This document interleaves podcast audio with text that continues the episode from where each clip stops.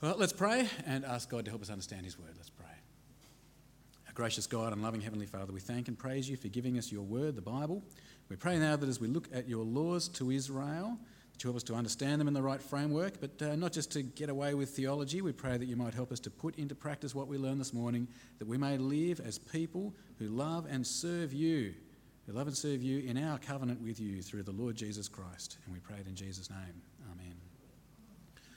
Well, in our studies in Exodus, we're up to chapter 20, uh, verse 22. In this next section, we're still in Sinai, uh, and uh, God has. Uh, God has rescued Israel out of Egypt. He's covenanted with them. They've agreed to obey Him. And uh, now at Mount Sinai, God is going to give them all of these laws to show them how to live as His people. Okay, so without further introduction, let's just dive straight in. Let's have a look. Let's dive in and have a look at these laws that God gives to His rescued people at Mount Sinai.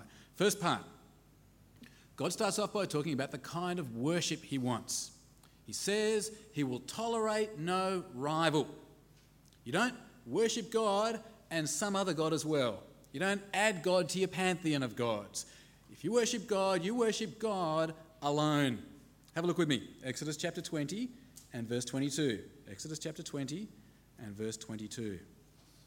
Then the Lord said to Moses, Tell the Israelites this You've seen for yourselves that I've spoken to you from heaven. Do not make any gods to be alongside me. Do not make for yourselves gods of silver or gods of gold. God also talks about the kind of altars that he wants. The kind of uh, altars are sort of blocks for, for sacrificing on. God says, nothing fancy, please. Nothing like the idol altars of the nations. Just want earth or plain stones because God is looking for sincere worship, not, not, not for fancy stuff, sincere worship of Himself alone. That's worship. Next section God starts to talk about how to treat Hebrew slaves, the people who serve you. A Hebrew slave can only serve you for six years. After that, you've got to let him go. Chapter 21, verse 2. Chapter 21, verse 2. If you buy a Hebrew servant, he's to serve you for six years. But in the seventh year, he shall go free without paying anything. Uh, the only exception comes after that. If he wants to stay with you, verses 5 to 6, there's a ceremony for a slave to stay with you permanently. Uh, also, rules there for female slaves. You don't buy a slave, uh, sleep with her, or give her to your son to sleep with, and then ditch her, says God. You, you sleep, her, sleep with her, then you treat her like a wife. You, you give it to your son to sleep with, he needs to treat her like a wife. Pick it up, verse 10, 21:10. If he marries another woman, he must not deprive the first one, that's the slave, of her food, clothing, and marital rights. If he does not provide her with these three, three things, she's to go free without any payment of money.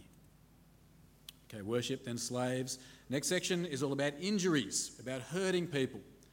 Uh, it starts off with by saying if you kill someone, it's the death penalty, unless uh, it was an accident. Verse 12. Verse 12 Anyone who strikes a man and kills him shall surely be put to death. However, if he does not do it intentionally, but God lets it happen, he's to flee to a place I'll designate. But if a man schemes and kills another man deliberately, take him away from my altar, put him to death. And then you get all the different kinds of injuries. 18 to 21, if you injure someone, you have to pay for their loss of time. If you hit a pregnant woman, 20, 22 to 25, you have to give compensation.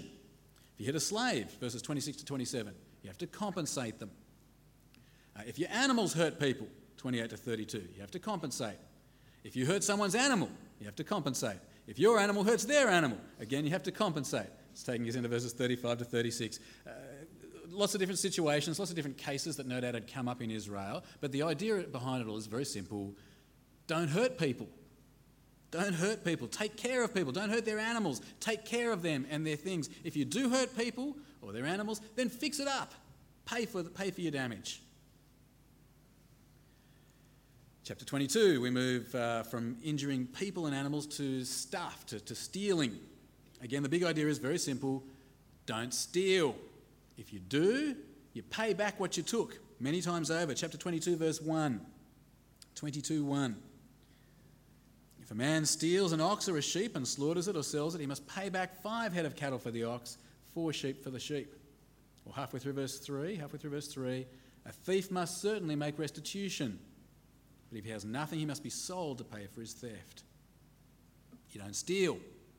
And if you borrow something or you're keeping it for someone, the laws go on to say you look after it. You act responsibly with other people's stuff. That's verses 7 to 15.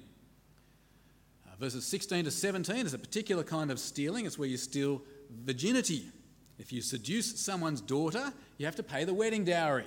Even if, da- even if her dad won't let you marry her, you still have to pay the dowry.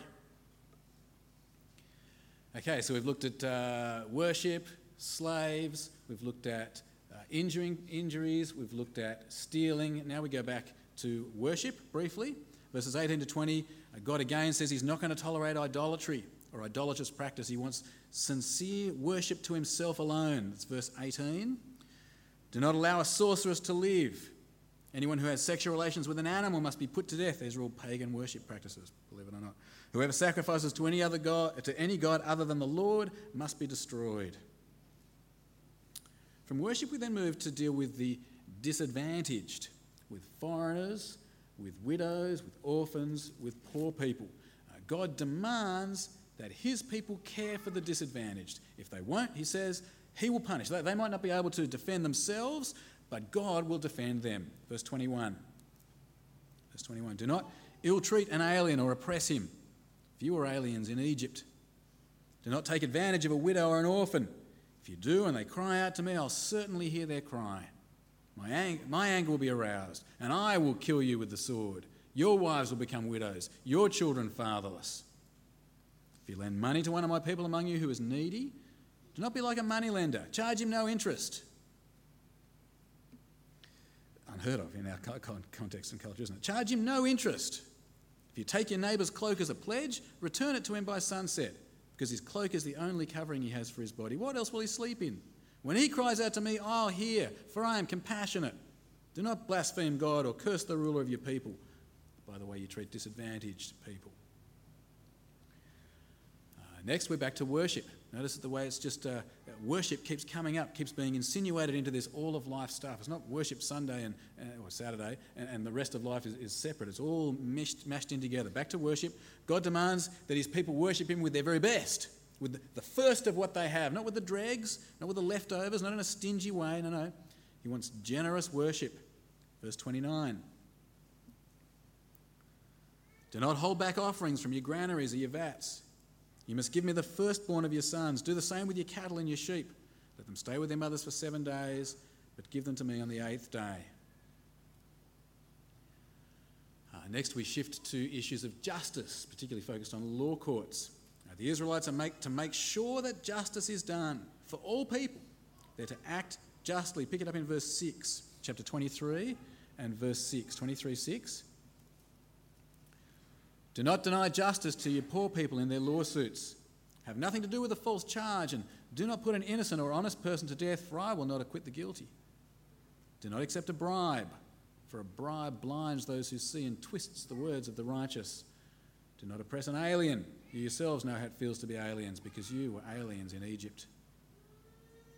And then we come to the final section, and again, we finish as we started, we finish with worship. These last laws deal with worship, with uh, this time with the, the festivals. There's the Sabbath year. every seventh year you don't work. It's the Sabbath day. Every seventh day you don't work. And there are three great festivals for Israel. Let's uh, pick it up in verse 14, these three special festivals. Chapter 23, verse 14. Three times a year you are to celebrate a festival to me. Celebrate the Feast of Unleavened Bread. For seven days eat bread made without yeast as I commanded you. Do this at the appointed time in the month of Abib, for in that month you came out of Egypt. No one's to appear before me empty handed. Celebrate the feast of harvest with the first fruits of the crops you sow in your field. Celebrate the feast of ingathering at the end of the year, when you gather in your crops from the field. Three times a year, all the men are to appear before the sovereign Lord. And then we finish off with a couple of laws about the festivals. Okay, so that's the passage. Lightning tour. Lightning tour, flashing through the passage. All right, there's a lot of it, isn't there? Uh, but it's actually it's pretty easy to understand, isn't it? It's pretty simple. It's just case laws, effectively. Uh, case laws. The question is, question is, what do we do with it? What do we do with this stuff? How do we apply these laws to ourselves? Now, we did talk about this at length last week. I'm not going to go into a lot of repetition. We talked a lot about this last week. And the thing that we saw is we've got to get the right framework to apply these laws. We've got to get the framework. So, first, need to recognize that these are not laws that lead to salvation. It is not a case of do these laws and you'll be right with God. When God gave these laws to Israel, He'd already saved them. They were already His people, rescued out of Egypt. Not laws for salvation, laws for saved people. Second, uh, these laws are part of a special covenant, a special deal that God made with Israel. They're not meant for people outside of Israel. In fact, they're not even directed at Christians. Uh, with uh, we Christians, we are in a new covenant with God. We're in a relationship with God through Jesus. Now, God does not say to us, keep these laws and you'll be my special treasured possession. God says, trust in Jesus and you'll be forgiven and given the Spirit and made my people. And the Bible says that under our new covenant with God through Jesus, we are not, and I quote, under the law. We are not under the law. Now, on your uh, outline there, I've put that passage from Galatians that we looked at last week because I think this is one of the clearest and most helpful illustrations to think about applying the law. So, have a look with me again at that little passage from Galatians. And uh, the new word from now on at weddings, it's not hevel anymore for the photos, it's now paidagogos. All right. Uh, the law, can you see it, became a paidagogos for us towards Christ in order that we might be justified by faith. But now that the faith has come, we are no longer under the paidagogos. As I said last week, that paidagogos is a slave, an, an educated slave, a slave that parents would employ or purchase as a tutor for their children. Here's how the situation works. When the children are children, they are under the paidagogos. The paidagogos is their teacher, their master. He has authority over them. He sets the exams. They have to do as they're told. But once they grow up, they're not under the education of the tutor anymore. The tutor, the paidagogos, is just another slave in their house. Well, Paul picks up on that image and he says the law, the Old Testament law, is like a paidagogos. Israel, like a child, was under the law. They had to obey it. But when you trust in Jesus, Paul says, when the faith comes, it's like you grow up. And you're not under the paidagogos anymore, as it says there. Now that the faith has come, we're no longer under the paidagogos. We've got to get this clear, people. We must get this clear. We are not under this old covenant law. We don't have to obey this in our covenant with God through Jesus. It has no direct authority over us. And if you look at it, you can see that uh, it's very specific for Israel and for their situation. I mean, just take the last law, the very last law there. Uh, do not cook a young goat in its mother's milk. Uh, that's probably forbidding some pagan worship practice of the day. No direct relevance to us, uh, except perhaps that, that we shouldn't engage in the pagan worship practices of our day, but not directly relevant. Although I should say this that we, we had a, a slightly humorous, quite humorous, I thought, funny incident in Bible study this week. Uh, one person who speaks beautiful English but not as her first language had the NRSV at Bible study. And it read, and she read it, Do not boil a kid in its mother's milk. She read it, and she said, That's terrible. Who would ever boil their kid in its mother's milk? Anyway, we explained that a kid is a baby goat, and uh, it all got sorted out. anyway, this is a specific law for Israel. It doesn't apply to us. Uh, uh, please don't boil your kids in their mother's milk. If you can get enough mother's milk, I'll be impressed. Please don't boil your kids in their mother's milk. But don't worry too much about goat, all right? Uh, do, you, do you get the point? This is Israel's law, part of their covenant with God. Okay? However, however, having said that, as we saw last week, this Paidagogos, this Old Testament law, it's still got a thing or two to teach us. We can still learn from the Paidagogos. He still knows a thing or two. Uh, God's law shows something of his character, his everlasting character, something of what he wants from his people. Now, we serve the same God as Israel, and our God still demands that we live for him, that we serve him, that we offer our whole lives to him. And the Paidagogos the Old Testament law can give us some clues, some clues about how we are to live in a way that is pleasing to God, to, about, about how we can serve the God who's forgiven us and brought us into relationship with Himself through Jesus. And so the Old Testament laws and principles, they keep on being picked up in the New Testament in different ways and used and applied in different ways to Christians.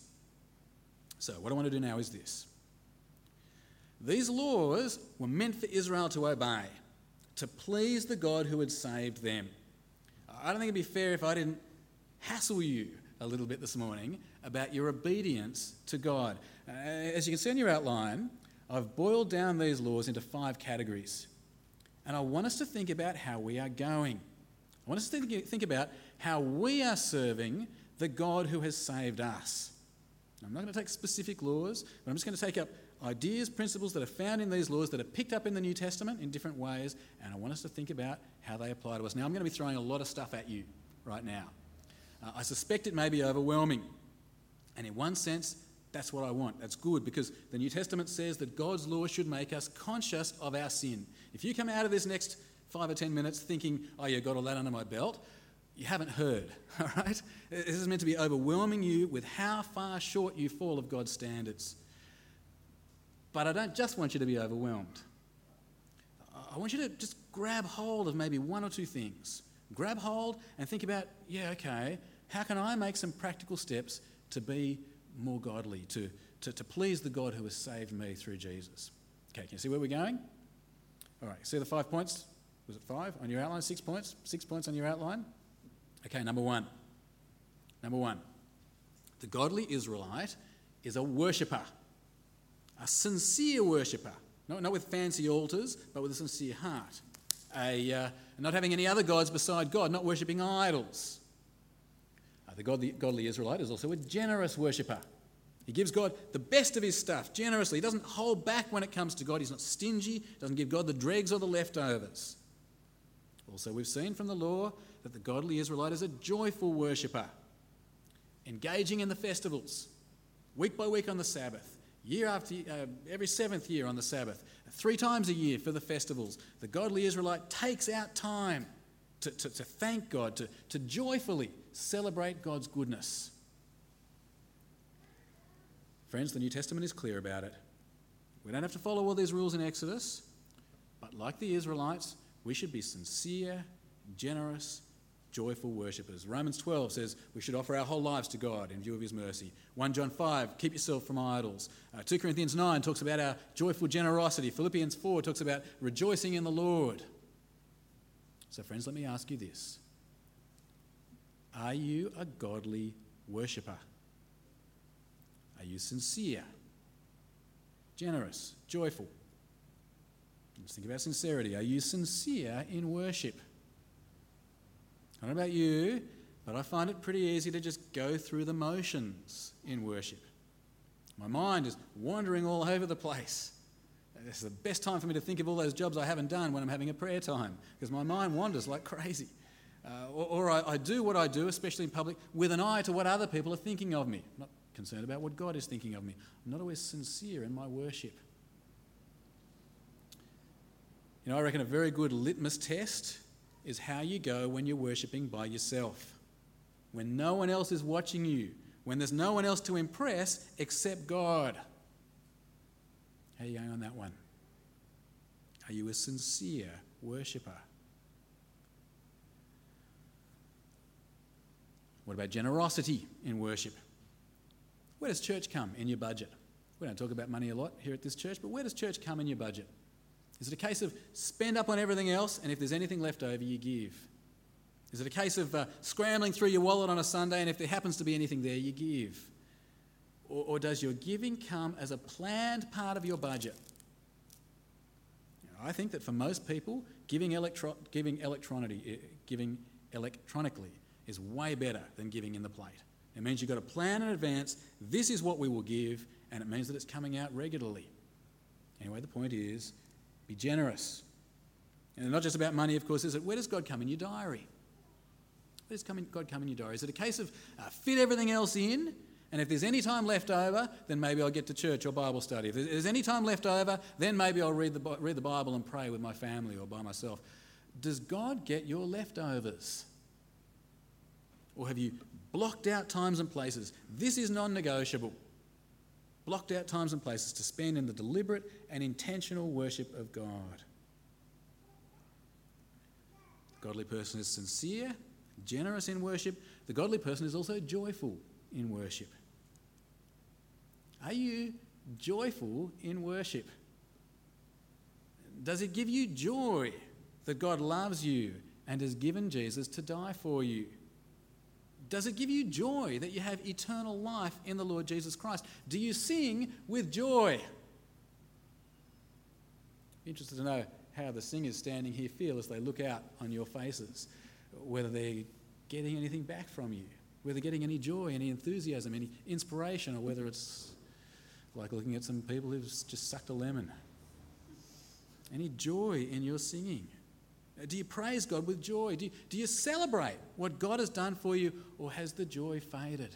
Has it been strangled by the thorns of the worries of this life? Are you a godly worshipper, sincere, generous, joyful? That brings us to our second point. You'll be pleased to know the next points aren't quite as long. That brings us to our second point. The godly Israelite is respectful to those who serve him, treats his slaves as human beings, uh, Uh, even as brother or sister Israelites, even as a wife. He shows respect. Again, the New Testament tells us the same. It tells masters to treat their slaves rightly and fairly. It tells all of us to, ser- to treat those who serve us with respect and dignity. You know, you know, they say if you want to know what someone is really like, you don't look at how they relate to their boss. You don't look at how they relate to the people above them. You want to know what someone's really like, you look at the way they relate, they relate to the people below them, the people working for them, the people serving them. Friends, how are you going on that one? How do you treat the people who serve you?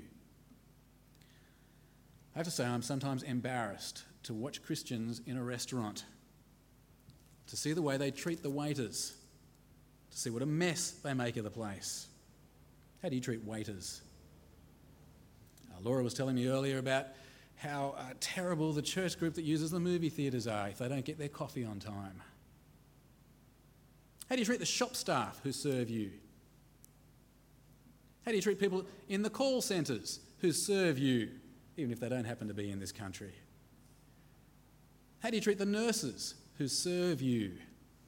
Now, the other night I was in Royal North Shore with a suspected broken ankle for Joshua. We had to wait for hour after hour after hour. People were being very mean to the nurses who were serving them. How do you treat the people who serve you? Are you respectful? Are you patient? Are you kind? Uh, if you're like me, you've got a few things to say sorry to God about on this issue. Some arrogance to repent of, some rudeness to repent of. The godly person treats those who serve them with respect. Third point is this the godly Israelite had to take care not to hurt people or their animals. If they hurt people, they had to fix it up. The New Testament tells us to do the same. He says, Get rid of bitterness, anger, rage, brawling, slander, malice. Be kind, be compassionate. How are you going on that one? Are you ever violent with people? Are You ever violent with people? I hope not. Uh, are you reckless about people's safety? How do you drive your car? What's your driving like? Do you drive carefully? Do you, do you take care not to hurt other people? How are you with safety around the house? Do you, do you leave stuff lying around for people to fall over? Or do you take care? Do you think about the safety of other people? Point number four the godly Israelite had to be honest. They weren't to steal, they were to look after things that had been lent to them. Now, the New Testament is clear we're to do the same. It says, He who's been stealing must steal no longer. Are you a thief? Are you a thief? Do you photocopy illegally? Do you copy computer software? Do you copy CDs or DVDs? Do you fudge on your tax returns? Do you take stationery from work? When you borrow something, do you return it? A couple of dozen people around here who've got some of my things. I got a library full of stuff belonging to you as well. I'll start giving some of it back. That which I haven't broken. If it broke, do you replace it? If it broke, do you replace it? The godly person is honest. Point number five. The godly Israelite had to be kind to the disadvantaged. He had to look out for foreigners. He had to be kind to the poor. He had to look out for the vulnerable. New Testament says the same. It says, look after widows and orphans in their distress. It says that is real religion. So, are you kind to the disadvantaged? Do you have in your budget some kind of giving for poor people? Do you sponsor a child or something like that? Uh, do you look out for foreigners? We get plenty of visitors from overseas here at church. Do you take time out to welcome them? Do you help them out if necessary? I should say it's worth saying a big thank you to our simple English team uh, here Warren, Beth, Tom, Ian, Marco. They work very hard to help non English speakers who come among us, not just to teach them the Bible, although that's a great thing, but in lots of other ways as well. That's excellent. The godly person is kind to the disadvantaged. How are you going on that one? Final point. The godly person is just. Israel had to make sure that people got just treatment. The New Testament says we're to be the same. It says don't show favoritism. Are you a just person? Do you treat people fairly? As I've been reflecting on this, it is very subtle but I am nicer to people who I think I can get something from.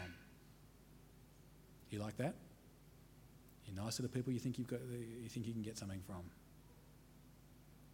Do you make sure you got your facts straight before you accuse someone? Do you make sure you've heard both sides of the stories before you jump to an unjust judgment? If someone has done you wrong, do you have the guts to deal with it? Not unjustly sweep it under the carpet, but deal with it. Do you act with justice, with integrity? Whew. Plenty to work on there, isn't there? Plenty to work on. It is overwhelming. I think anybody with the slightest modicum of self understanding will recognise that that is overwhelming stuff. We do fall so far short of God's standards. Friends, do please remember these are not laws designed to save people. Only Jesus can save us. Only Jesus can save us. As you look at this and you go, Whoa, I am so far short of God's standards, flee to Jesus. Don't say, I'll try harder. Flee to Jesus. Look to Him for forgiveness. Look to Him for a new covenant with God. Only Jesus can save you. But having said that, Jesus has saved us, so we'll live for Him. And the laws here can help us. So, as I said, I'm going to give you a second to do it in, in, in a moment. Just try to pick up one or two areas where you're not going well. Let's think about some practical steps you can take. Let's think about how you can better serve the God who has saved you through Jesus. I'm going to give you just about 20 or 30 seconds now before I pray. Have a look through those, uh, was it six points? Pick out one. Pick out something practical that you're going to change in order to serve the God who has loved you and saved you better. In a few moments, I'll pray.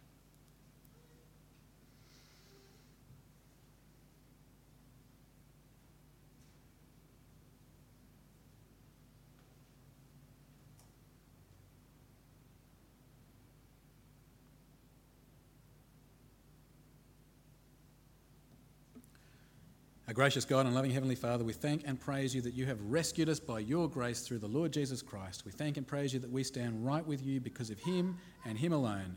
We pray, Heavenly Father, with thanks to you for this Paidagogos, the Old Testament law, for the way that it taught Israel how to live as your saved people. We thank you for your new covenant, your New Testament that teaches us how to live as your saved people. We pray, Heavenly Father, that we might be people who respond to your salvation by offering our whole lives to you, living lives of joy and thankfulness living lives transformed by the renewing of our minds that we may be able to be pleasing to you. Please strengthen us by your Spirit in this, we pray. In Jesus' name, amen.